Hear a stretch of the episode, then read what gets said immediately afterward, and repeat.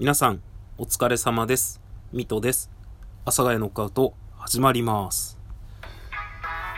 えー今日は12月27日、火曜日ですね。前回の収録から、やたらと空いてしまいましたが、皆さんいかがお過ごしでしょうか。ということでですね、まあ、もう年末ですね。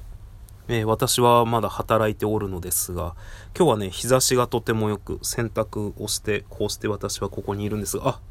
そうですね、洗濯をしてといえば、ちょっと、今日、ものすごく、こう、重大なことに気がついてしまって、もう、とんでもないことに気がついて、僕はちょっと驚愕したんですけど、まあ、そのことについてね、皆さんにちょっとお話を共有させていただきたいんですが、まあ、あの、当たり前のように聞き終わった後に、あ、そんなこと？ってなると思うので、そんなにあの重要なことではないんですが、まあ、服って日に焼けるじゃないですか。で、特に、まあ、いわゆる、こう、プチプラな、プチプラっていう言い方、ファストファッションのようなブランドの服って結構僕の中のイメージで早いこと日に焼けるんですよね、速度的に。例えば、まあ、それなりのいい服って、まあ、本当に1年とか2年とか3年とか着れてたりするんですけど、結構ファストファッションの服って下手したら、もう半年ぐらいで、あ、なんかこの黒色こんな紫だったかなみたいな。なんかちょっと日に焼けたりするんですよね。日に焼けて色が変わってきたりするんですよ。で、まあ日に焼けて色が変わるのは仕方ないなってずっと思ってたんですよ。で、ずっと思ってて、今日洗濯物干しながら、どこで日に焼けてるって思ったんですよね。ってなったら、僕結構夜型の人間で、で、しかも表に出るときは、まあ、シャツ、まあ、なんだろう、肌着のシャツの上に、まあ、襟付きのシャツ着て、で、さらに上着をなんか着てたりするんですけど、その一番の肌着が日に焼けるとかって、で、しかもまあ上着も日に焼けるんですけど、で、夜型なんで、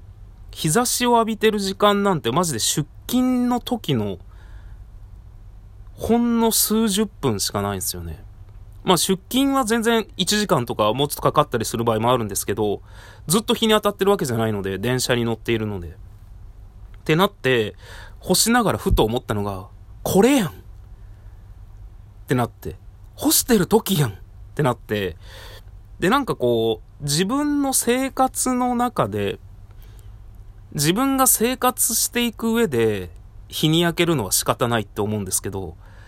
なんかそこじゃなくて認知してないところで、お前が勝手に日に焼けるのは、ちょっと消せないなと思って。で、まあ、僕収録でも配信でもよく言ってるんですけど、花粉がちょっとね、厳しくなってきたりすると、えー、部屋干ししたりとか、まあ、外で排気ガスの匂いがなんかね、工事やってたりすると部屋干ししたりとかって、まあ僕は結構、ここ本当に1年ぐらいかな。多分、あの部屋干しの機会が増えたんですよ。ってなったら、まあそんなに日焼けが気にならなくなったっていうのもあって、これやんってなったんですよね。外に干してる時やん。認知してない時やん。俺が認めてない時やん。その認めてないっていうのは、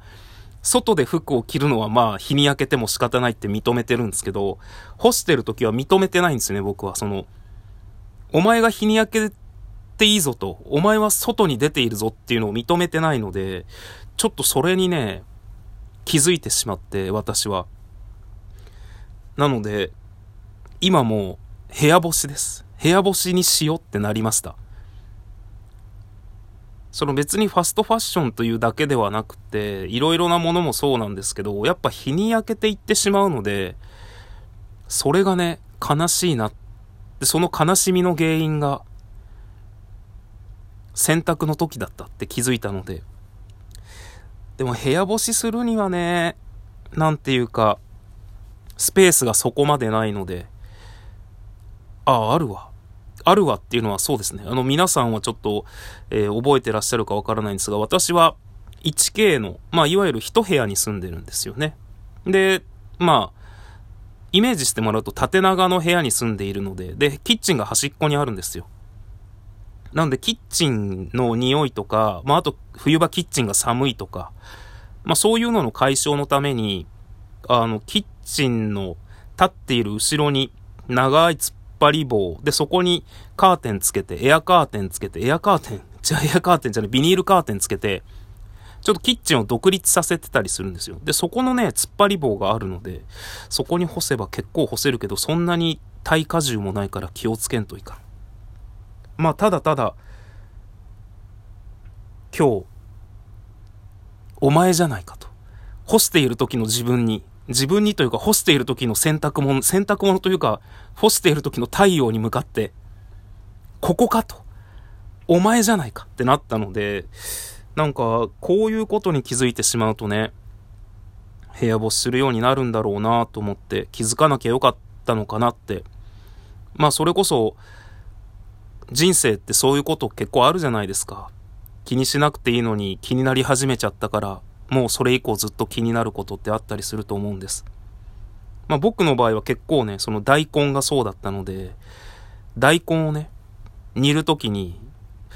こうすべてのものと具材と一緒に大根入れると、やっぱちょっと大根の苦味がちょっと出ると。で、それって全然気づかずに生きてきたんですけど、大根を一回別で下茹でして、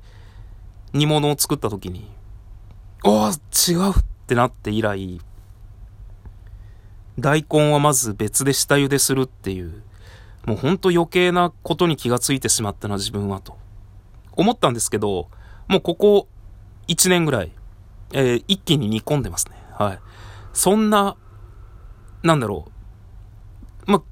所詮自分が食べるものだし、なんかこう、お客様に振る舞うものでもないし、